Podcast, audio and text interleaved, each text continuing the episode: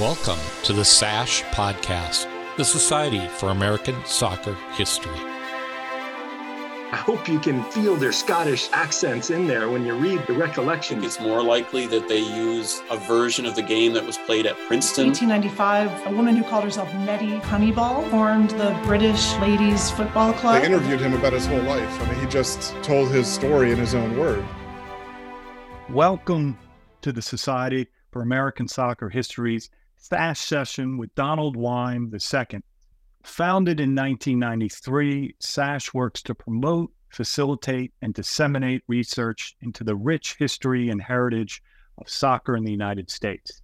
You can find us on the web at ussoccerhistory.org and on social media with our Facebook and Twitter accounts. If you'd like to join the Society, visit our website and do so through the Join SASH tab. A few announcements before we start. We're in the midst of another election cycle. Only up-to-date dues-paying members can vote and nominate. You should have received an email from the Tellers Committee, chaired by Kurt Rausch. We encourage you to please respond to that email. So we have several choices for each position. You can self-nominate or nominate others. Just to let folks know, there will be a little bit of a shakeup in the hierarchy, because after 5 years as president, I'll be stepping down, so that position will be vacant. So make sure you put a little thought into that and help the society out for new leadership. Since we last met, Ed Farnsworth has revamped the society website and completed the digitization of the Graham Guides. Well done, Ed. Thank you. And then Brian Quarstad has turned all of our SASH sessions into podcasts. You can find those on the website. It's just another medium to fulfill our mission. Many thanks to Brian for getting that done. A Michigan native, Donald has lived in Washington, D.C. for over 16 years. He's on the national board of the American Outlaws, the largest supporters group for U.S. national teams. You can find him organizing stadium support all around the world. Donald is also the manager of Stars and Stripes FC and has produced podcasts on soccer and college basketball. Our members will likely recognize Donald, like SASH member Marcus Cranston, also known as Eagle Man. They are prominent at U.S. national team matches, whether qualifiers or World Cups or exhibitions. Perhaps we can have Donald return to talk about the history of supporters groups one day. But for today, he's continuing this year's efforts by SASH, which began with Dr. Jermaine Scott's talk last May. And that is to better understand the impact and influence of the African-American experience on soccer in the United States. So please help me welcome Donald Wine II. Tom, thank you so much for the introduction and for the invitation to join all of you today. It's good to see some familiar names and faces on here today. And for everyone out there who is celebrating, I know last night marked the first day of Hanukkah, so happy Hanukkah to all of you, and hope that the next 8 days are as joyous as they possibly can be with friends and family. And the great thing about this, topic is that it's always germane, and not to borrow a pun from my friend Jermaine Scott, who did a similar talk earlier this year, but ever since 2018, on my blog, Stars and Stripes FC, I've done Black History stories throughout Black History Month. And it started as a personal journey for me to learn about a lot of soccer history, not just in the United States, but around the world. And it's soccer history that really has not been discussed or is hard to research.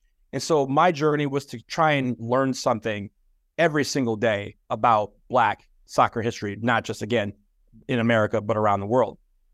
And then at that point, I decided to write it down in the hopes that other people might read it. So this topic, or this presentation, is about some of those stories that I've encountered along the years, some stories that continue to be important today, some that are important to me personally, but I'm really excited to present some of these stories to, again, say that Black American soccer history is American soccer history.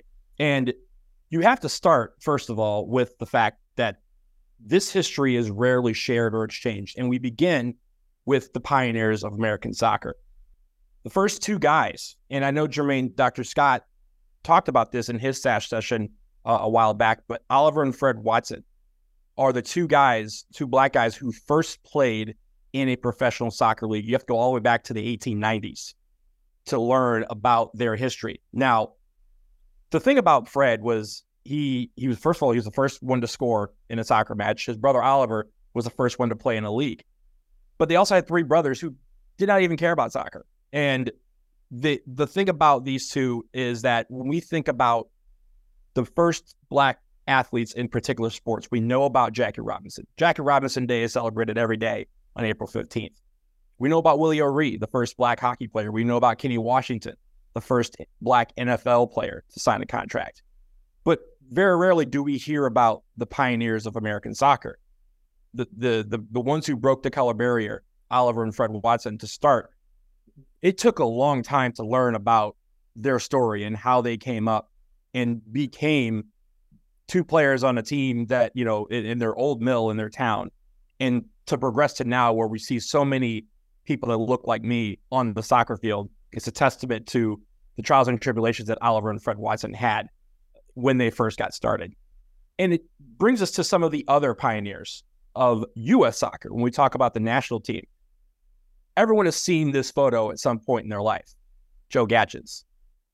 What's familiar about this picture is it's about the greatest game, the greatest upset in the history of the FIFA World Cup on the men's side. The U.S. beating England 1-0 in 1950 with Joe Gaetjens scoring that goal.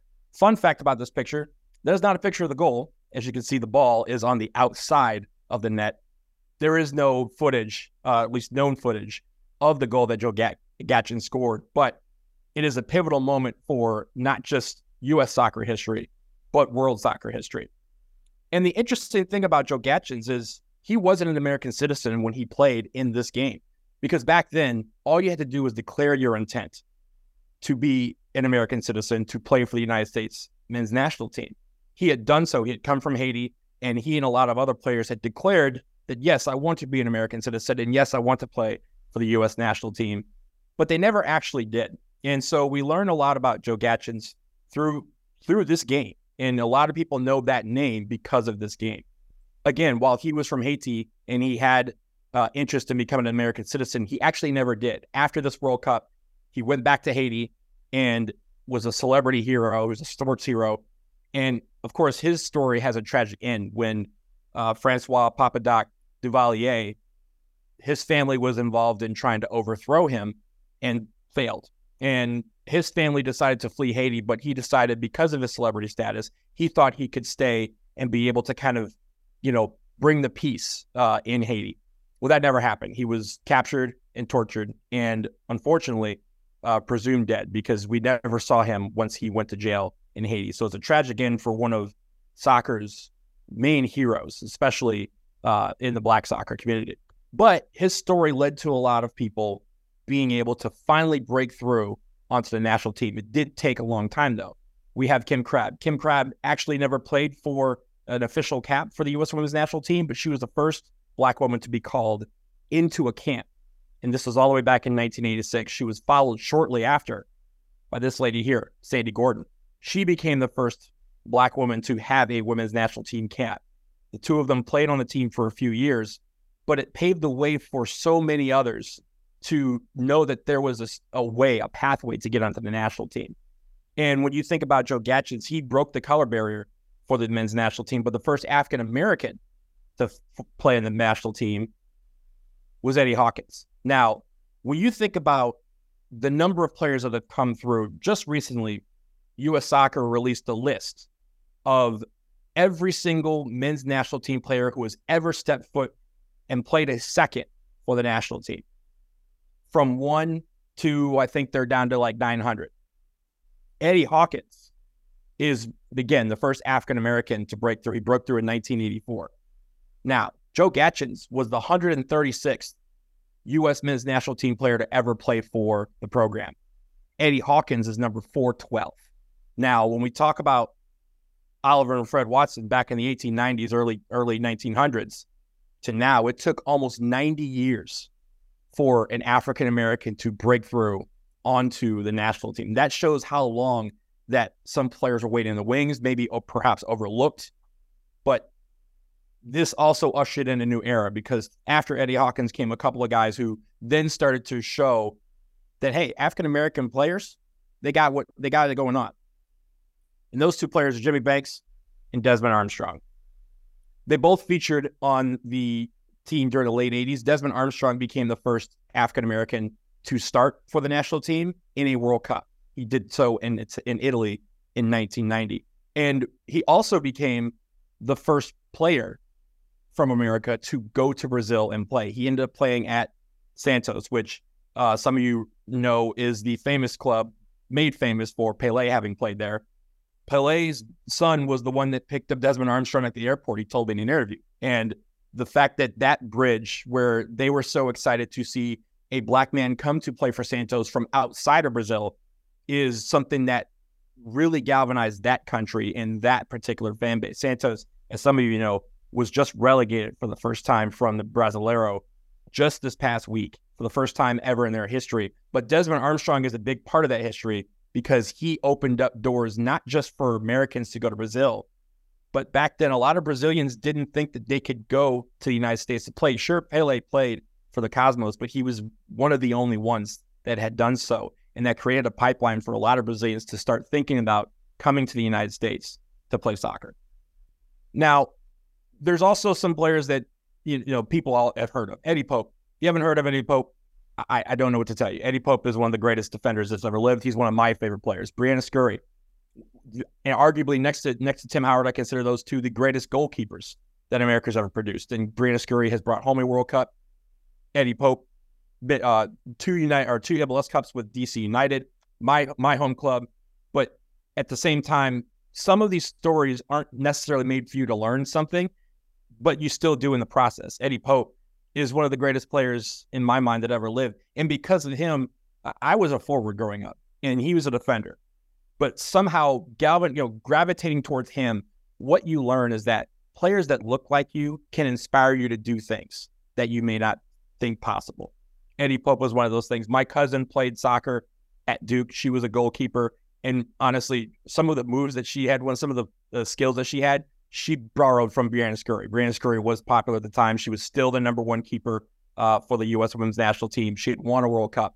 And because of her, my cousin was able to play for a major university as a goalkeeper. I think that's great. Now, there's a couple of stories that I have done throughout the years that really captivated me. And one of them, the 1971 Howard soccer team, Howard University, HBCU, and their story is one of redemption, especially the 1971 team. In 1971, they went to the national championship game against St. Louis University. St. Louis University at the time was one of the most dominant dynasties in the history of college sports. In the 16 years preceding this game, they had won 10 national championships, and I believe they had even gotten to the final an additional 3 times. Basically unstoppable for the better part of a decade and a half. Howard University stopped them. At the Orange Bowl in Miami, they won the national championship, becoming the first HBCU to win a college national championship. This was one of those things that just a few years prior, you would remember in basketball, we had Texas Western beating Kentucky to win the 1966 men's basketball national championship.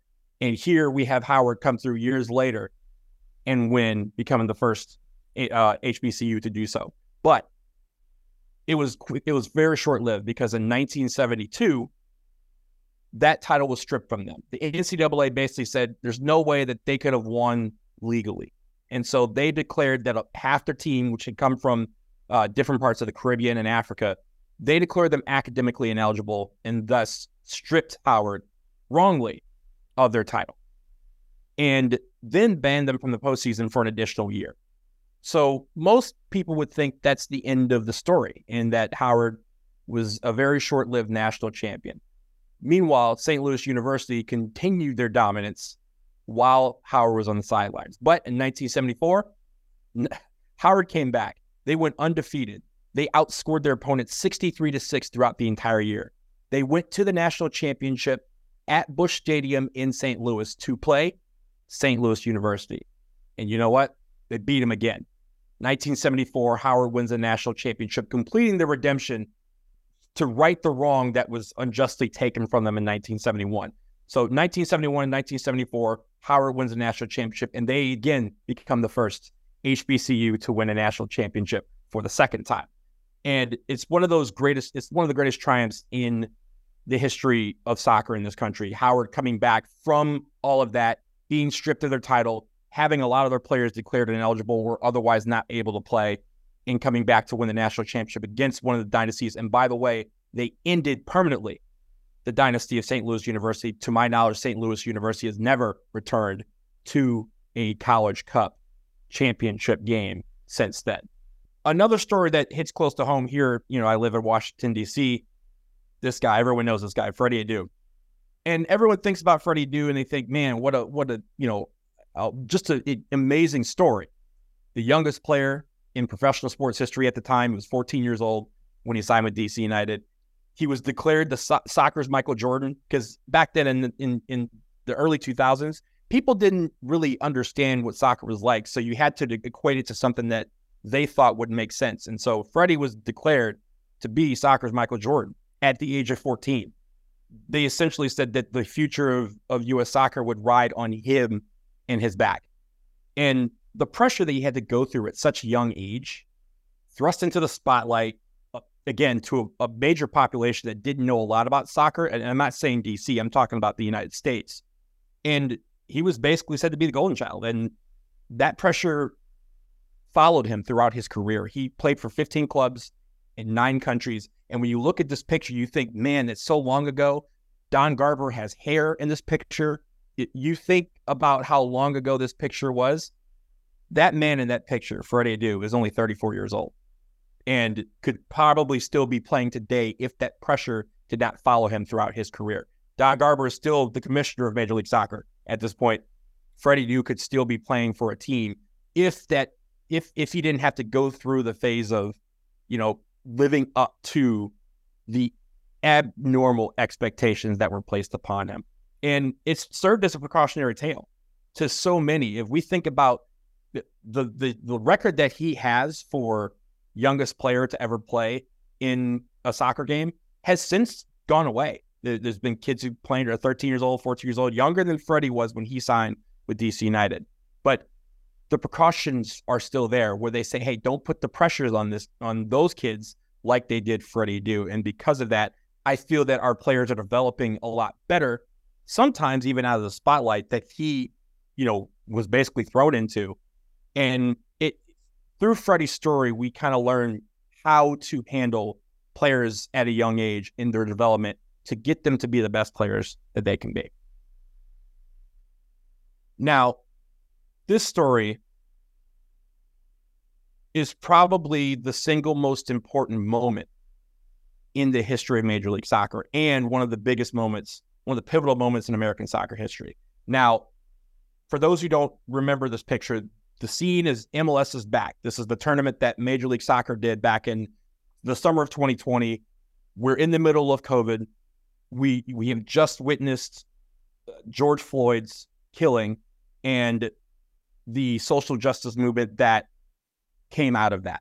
And every single Black player in the league, I believe it was over 170 players, before the start of MLS is back, they all by themselves walked into the field, assembled themselves by teams, all wearing the same shirt, all putting a fist in the air to show solidarity to that movement for 8 minutes and 46 seconds, which coincided with the amount of time George Floyd had Derek Chauvin's knee on his neck. In the middle of all of this, the league resuming, people wondering what's coming the next day, the COVID, all, you know, I gestured everything outside, everything that was going on at that moment. They figured out that they need to make a pivotal change, not just for soccer, but they need to be an example for everyone else. And through this, I think, again, this led to so many changes that are much needed, not just within the construct of Major League Soccer, but in other leagues. This became the Black Players for Change. You have the Black Women's Player Collective that came out of this. You have the United Black Players of the USL, all of these different collectives that came together to say, what changes do we need to see? And to, more importantly, get in front of the people to make those changes happen, to get the resources to make those changes happen.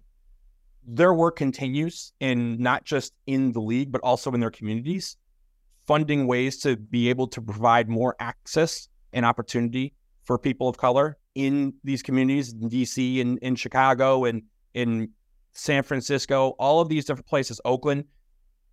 The amount of the work that they did, while also having to battle with all the things that you and I had to deal with, is nothing short of exemplary. And when we look back at this, I think that this story is going to forever be one of the pivotal moments in the history of American soccer, because these guys, all of them, came together at a really, really difficult moment, not just for them, but for this country. And they decided, in short, there will be change, and they were going to be the ones to bring it. Now, all stories may have some happy ending, but all stories also don't have to be, you know, serious.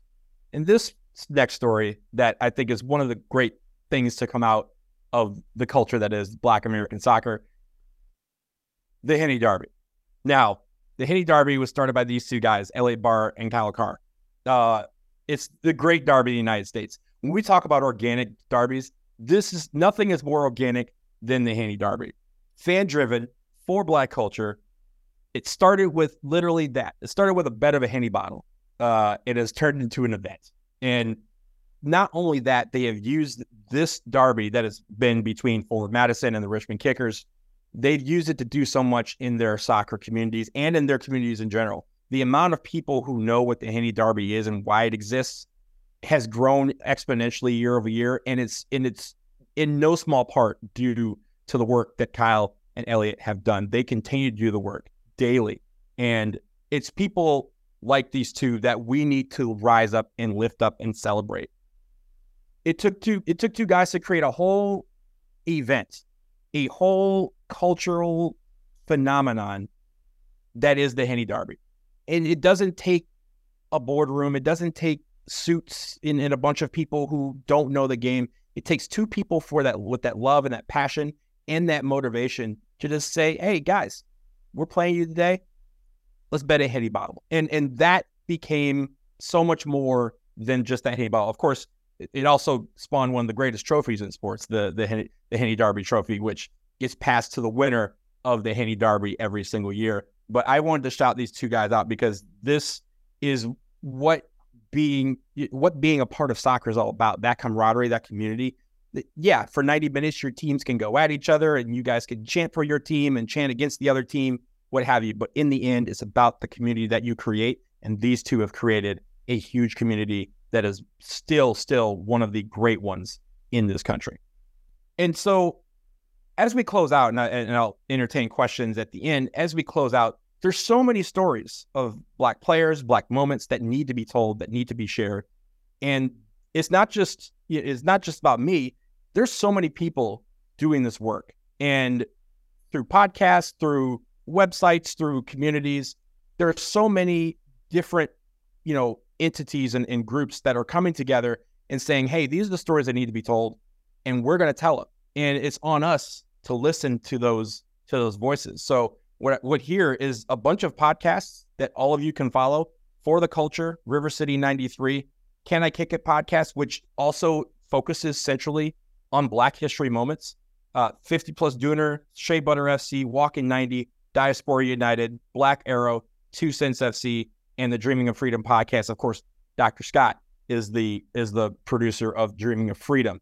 These are all Black voices in our community, and it's on us to elevate them, to share them, because they're not just doing the work now. They've been doing the work, and they're going to continue to do the work to elevate some of these, you know, stories that need to be told, but also the Black players that are continually kicking butt all day, every day.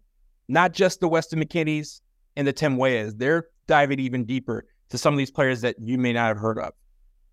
It's so much, it's so important. And for me, my work and what I do is driven so much by what they do.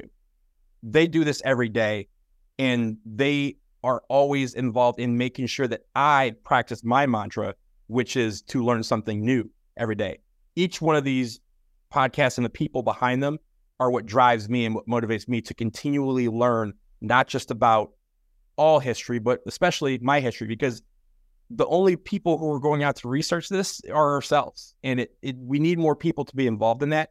And we also need to share that work so that we never have to reinvent the wheel ever again. So as we close out, I just want to let you know that you can find my work on several different places, but mainly all of the stories that I've done throughout the different various Black History Months over the years can be found on Stars and Stripes FC. If you click on the sections, there is a Black History Month hub, and that has every single story that I've ever written for that website. Now, obviously, there are some podcasts and things that I have done, and you can follow those here. First of all, you can follow me at BlazinDW on Twitter, Instagram, Threads, Blue Sky, Mastodon. USA Soccercast is my podcast that focuses on the U.S. national teams. We also get into a lot during Black History, and I'm going to envelop a lot of what I do during February coming up into the podcast. And then, of course, Stars and Stripes FC, where you can get all your coverage, not just for Black History Month, but throughout the year of everything U.S. soccer. So with that, just a reminder, Black American soccer history is American soccer history.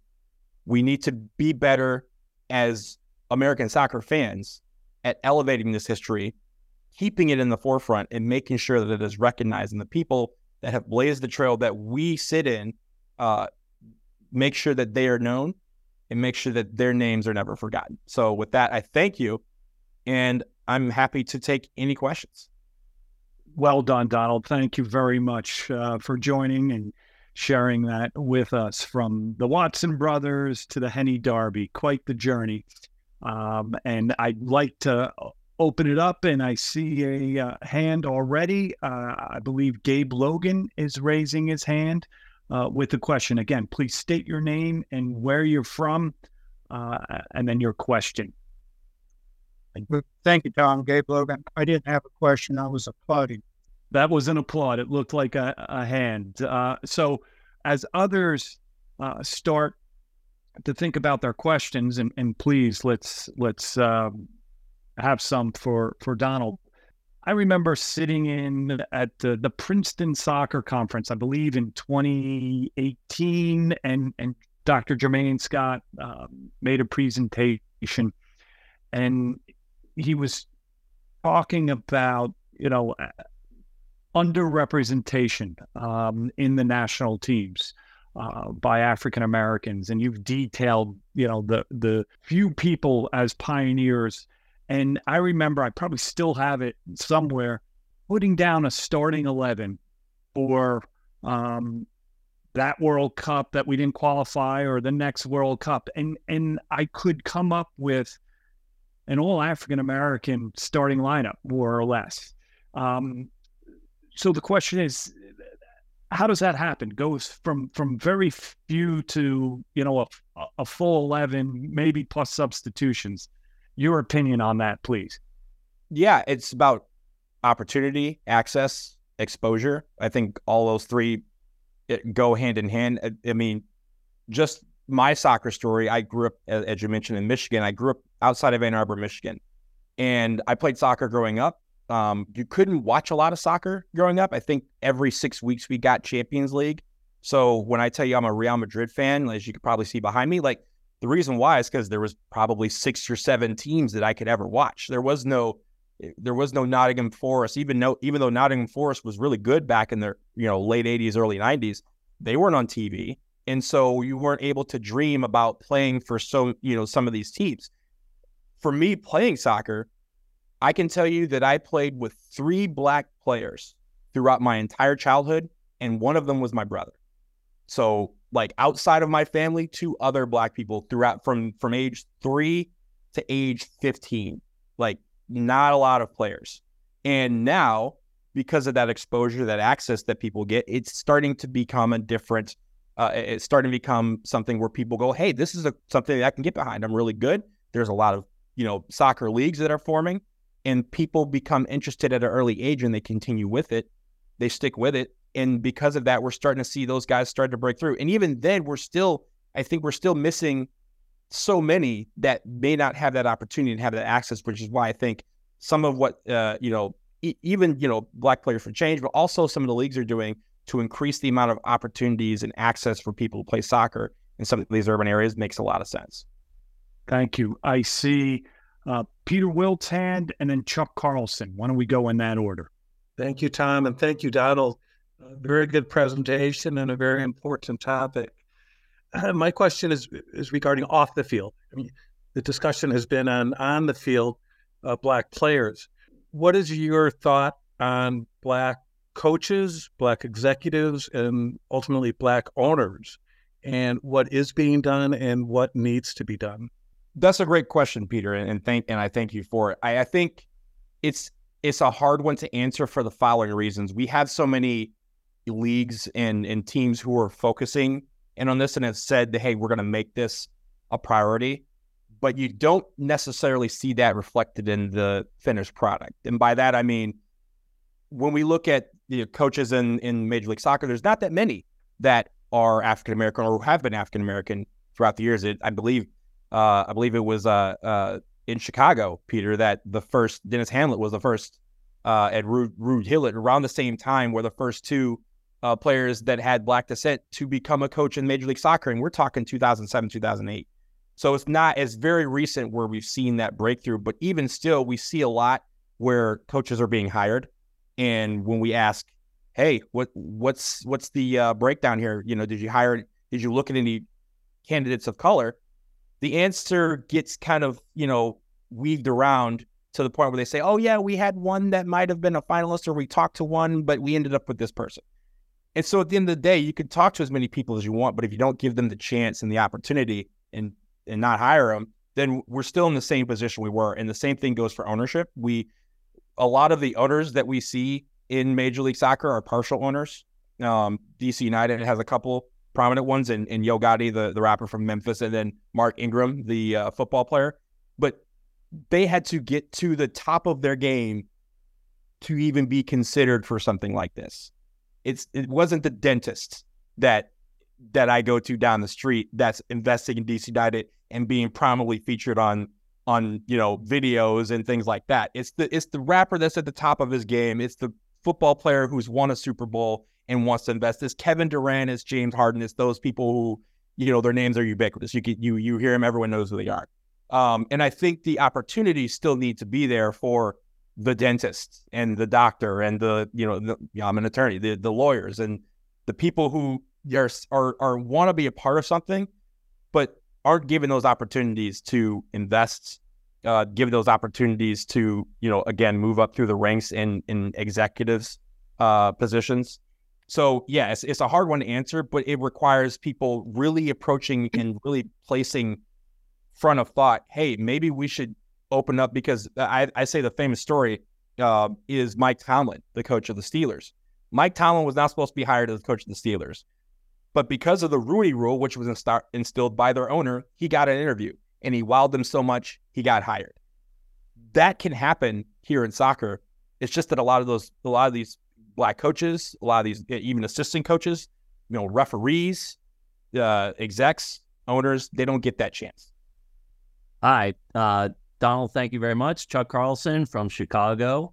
Thank you for the excellent presentation. My question is a bit more historical. I came across a tweet the other day from Buffalo Soccer History about Randy Smith, a Buffalo Braves NBA player who tried out apparently for Tampa Bay of the NASL. And so I'm wondering if you've come across other players. I know the great Gil Heron from Chicago was a fantastic cricket player as well. I wonder if you've come across athletes from other sports, from baseball and basketball in particular, that have gone into the Black players that have gone into the soccer arena. Thanks. You know, that's a great question, Chuck. And you mentioned Gil Heron. Gil Heron, I actually was about to put him in this presentation. He's the first Black player to play for Celtic.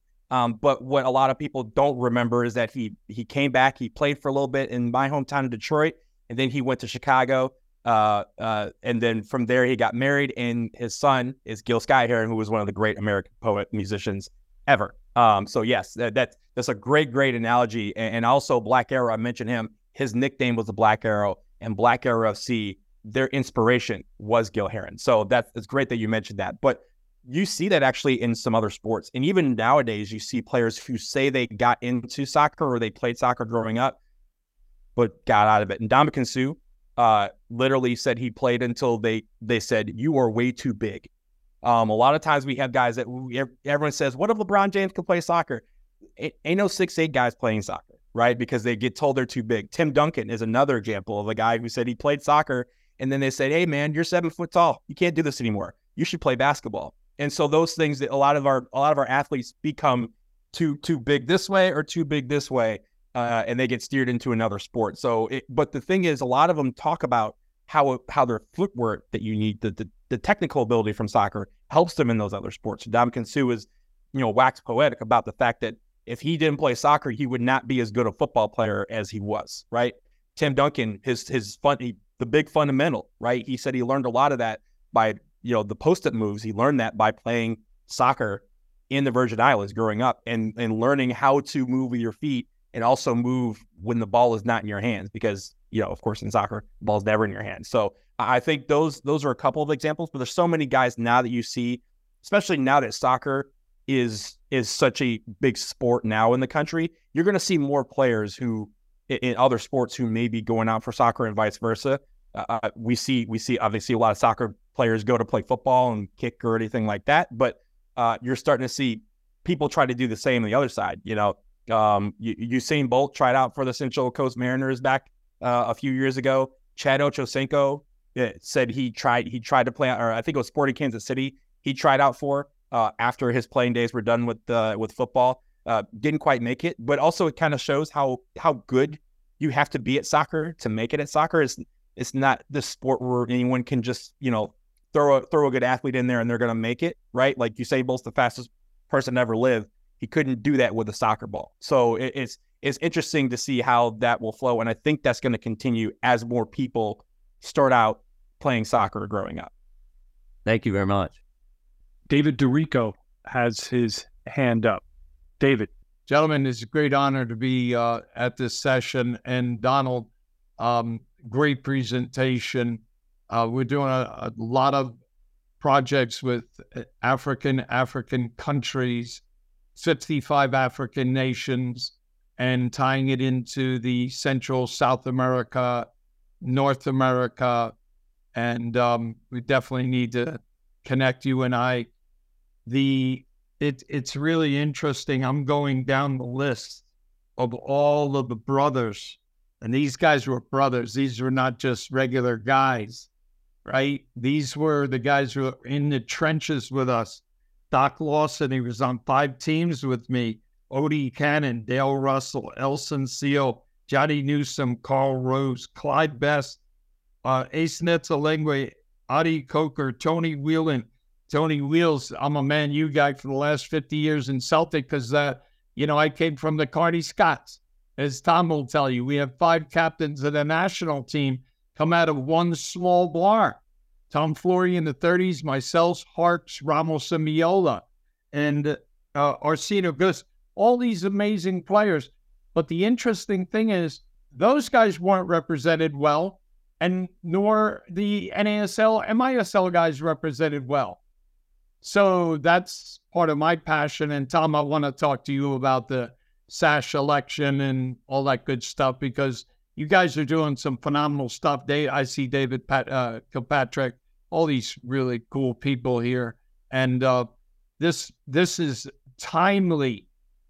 This is timely because not only we're talking about African-American players, what about the women? What about the women of all different cultures? What about the inner cities? What about making it applicable? And Peter is big into this.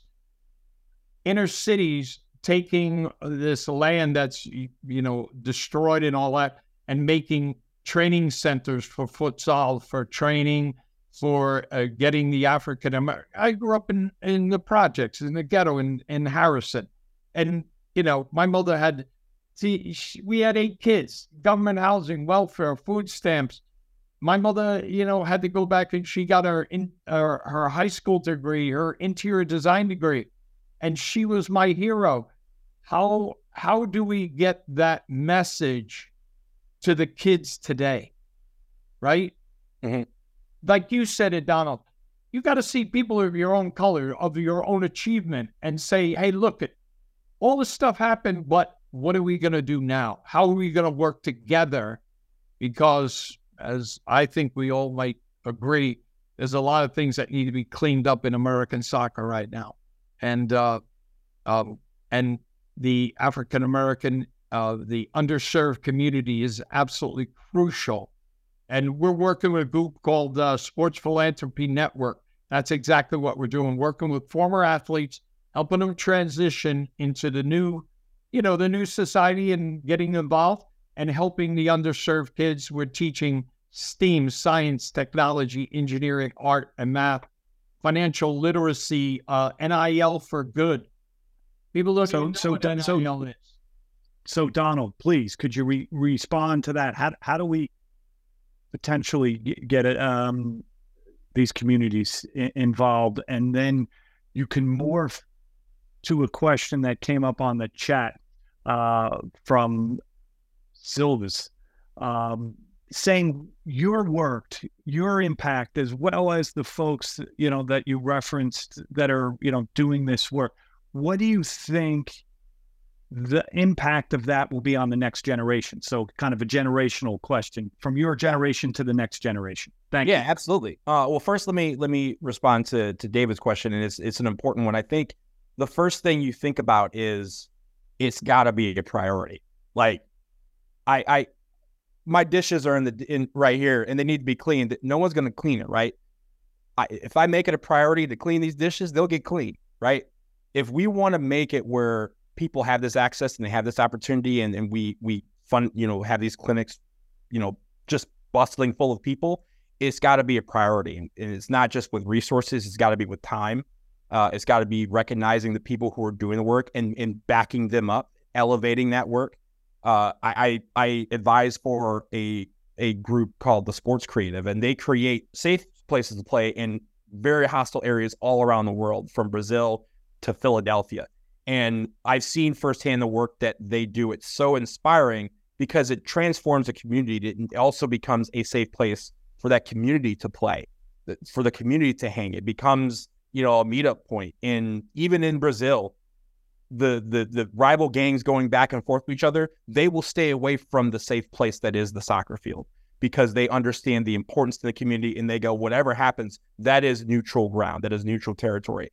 That kind of importance is so powerful. And we can have that here. We just have to make it collectively a priority to emphasize these things and make it where if people are looking for funding, it's not about, you know, hey, D, write these checks. It's about investing your time, investing your effort into making sure that it's successful, creating it where the community can take it from you and it becomes a sustainable thing for that community, a place where kids can go to play. Because we all were kids. There was no qualms about going out and playing after school. I'm from the era where we didn't, like, yeah, I had an Atari, but you weren't allowed to play it until it got dark. You were supposed to get out of the house and play something.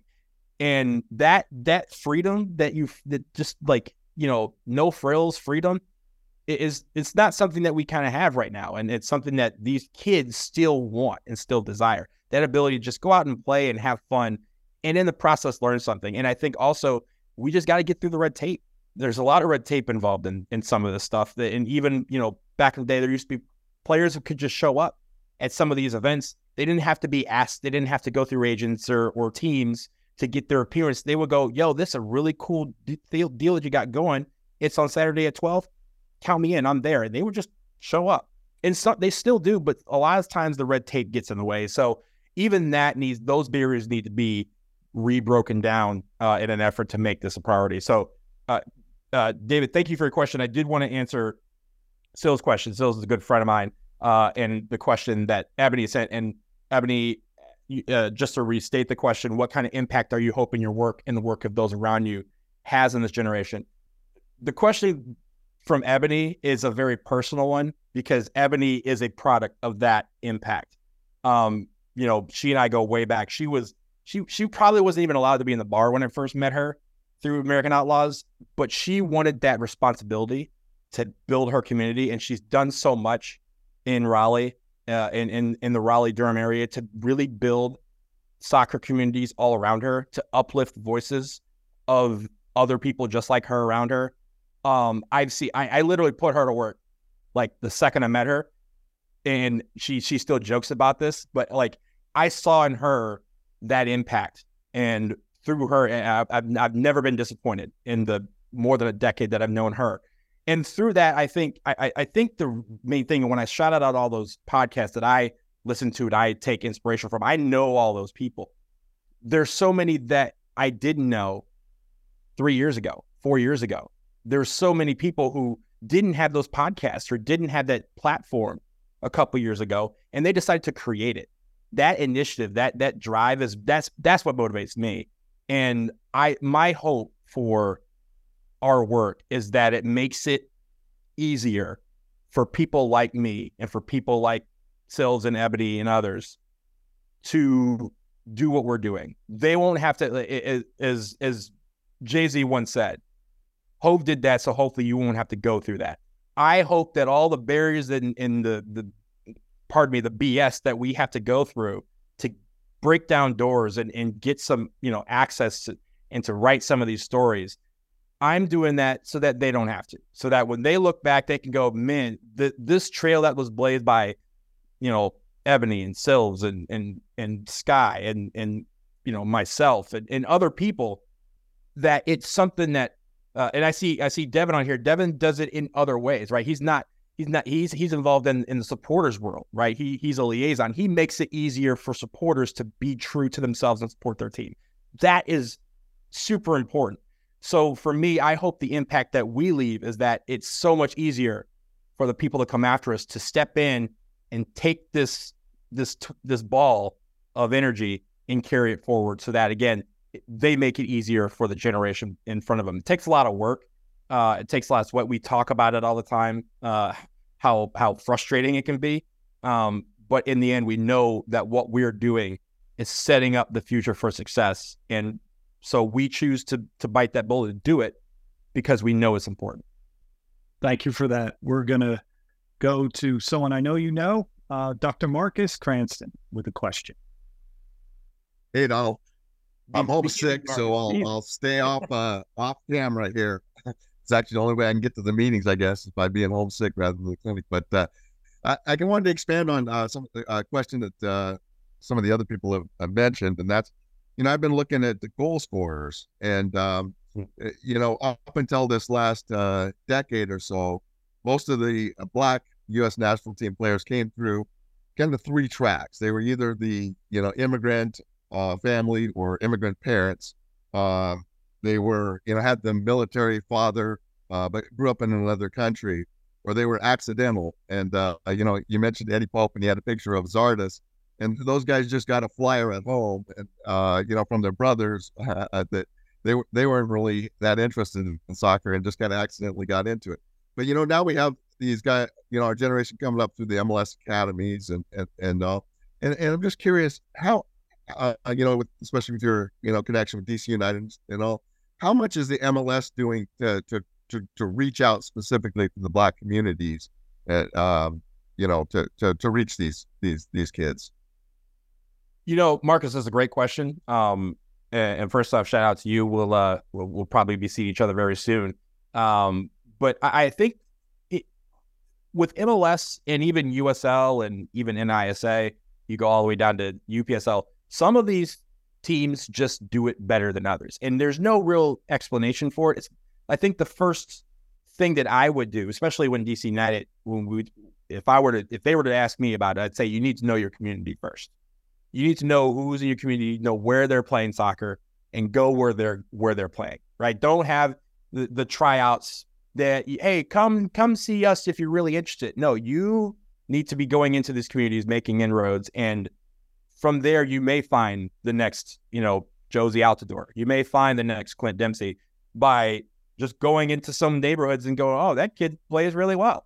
why don't you, you know, I'm glad I came. Why don't you, you can strike a conversation with them. And then they understand that, hey, you're willing to come into my neighborhood, which may or may not be the best neighborhood in the city. You're willing to come in here and say, hey, we want you, instead of you saying, why don't you come over here? And if you're serious about it, you come here, because some people don't have those means. And I think, again, you look at Atlanta, right? Like, maybe not necessarily with the actual team, but definitely with the supporters. They've figured out a way to tap into those communities and say, hey, we want you to forsake the traditional games that we play here in Atlanta, football, basketball, baseball, and we want you to come to a soccer game because we think you're going to enjoy it. And sure enough, they've built that up to where, again, 40,000 people show up every week. And a lot of that is based on the communities that they have gone and represented, and we see that across the country. And I mentioned other, some cities do it better than others. Some cities have a lot of work to do to either build or rebuild those bridges to some of these communities to invite people back. And it's not just African-Americans, right? Like DC United, we used to have a huge Bolivian population show up at games. We used to have a huge Salvadorian population show up at games, and we still kind of do. But even those need to continually be managed and continually be cultivated so that, again, the next generation knows, hey, my dad went to a DC United game, my mom went to a DC United game, my aunt went to a DC United game, I'm going to a DC United game. And you don't have to worry about capturing those people because you're already in those communities and doing the work to bring them in. So it's one of those things where I think, DC United, at some points I'm like, hey, they're doing a good job. And some points I'm very frustrated. So they're kind of the 50-50.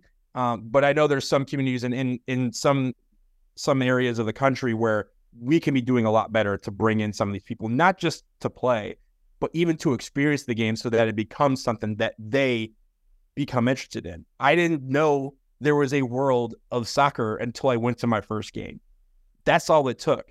But I needed that chance. And thankfully, two of my friends gave me that chance, and because of that, I'm standing here talking to you today. So it's definitely something where that opportunity, that access, the more we increase it, the more we bring people in for the first time, they will get hooked and they'll come back, and then they're going to be the leaders that we interview years from now. Any other questions, comments out there? Again, excellent stuff. The other guys, and you talked about Tomlin at the Steelers. Mm-hmm. The way it is, the reality is you have to build in mechanisms to give people an equal opportunity. And nobody's talking about Tony Sano, one of my favorite players, Eddie Pope, Tony. What about DeMarcus, man? I love this guy. He's unbelievable. But the thing with Tony's the head of DEI, diversity, equity, and inclusion for the MLS. So he is a part of the group that's picking the actual people, working with from the guy sweeping the floor all the way up to the owners on what that means and how to, not just soccer, but how to do it on a broad scale.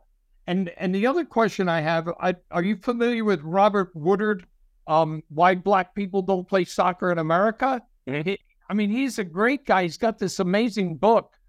Bottom line, and this seems to go out throughout the whole theme, we have to work together as a group, right? And you have to make specific things like this, a specific priority, and then put the steps in place. Because all the people here, the wealth of information they have, if we work together, it'll make the World Cup, my goal is that we win the World Cup in 2026. And we win it with an American style of soccer. Well, that takes everybody, right? The best of the best. And guys like Tony, he's just doing an amazing, amazing job.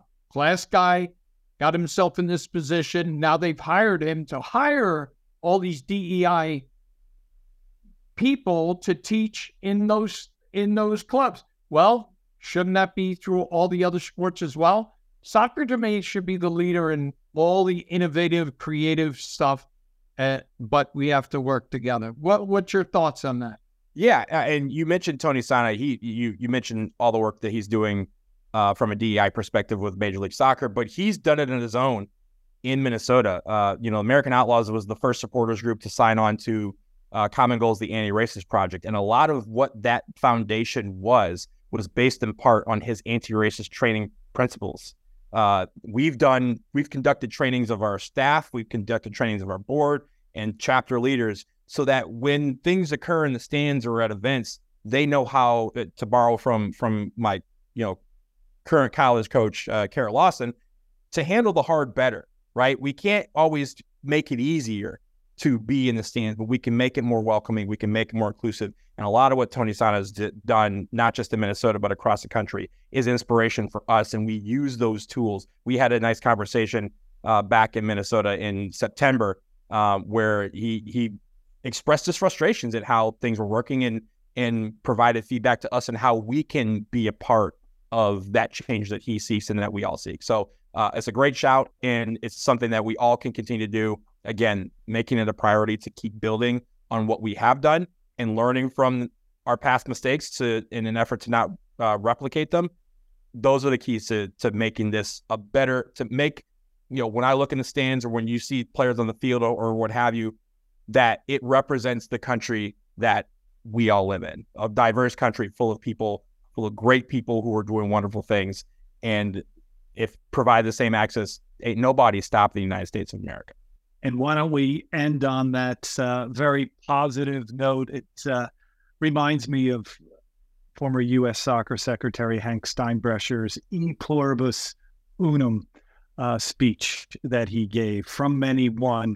And may that one lead us not only to Women's World Cup glory, but other World Cups on other levels within U.S. soccer. So a hearty thank you from the Society to Donald Wine II for joining us. Thank you for your history. Thank you for your advocacy. And the happiest of holidays to all our members and everyone else on this call. Thank you for joining us.